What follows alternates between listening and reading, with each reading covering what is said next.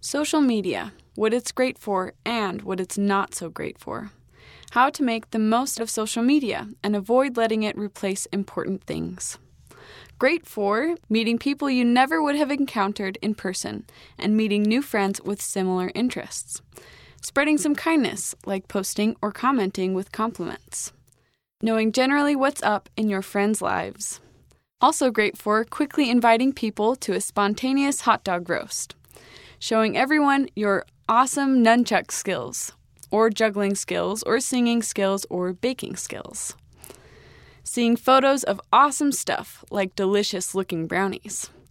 Also great for staying connected with faraway family and friends, and finally be able to remember all your little cousins' names. Cat videos, enough said.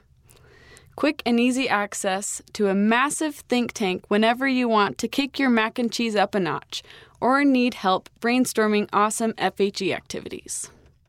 And here are some things that social media is not so great for a safe place to go super deep in a conversation. Going bowling or swimming or walking in the park, watching your high school team play, attending a theater, or feeling the weather. Detecting someone's tone of voice.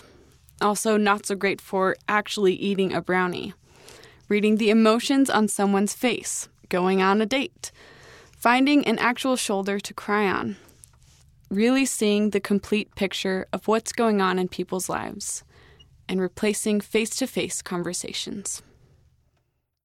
End of the article Social Media What It's Great For and What It's Not So Great For, read by Chloe Hopper.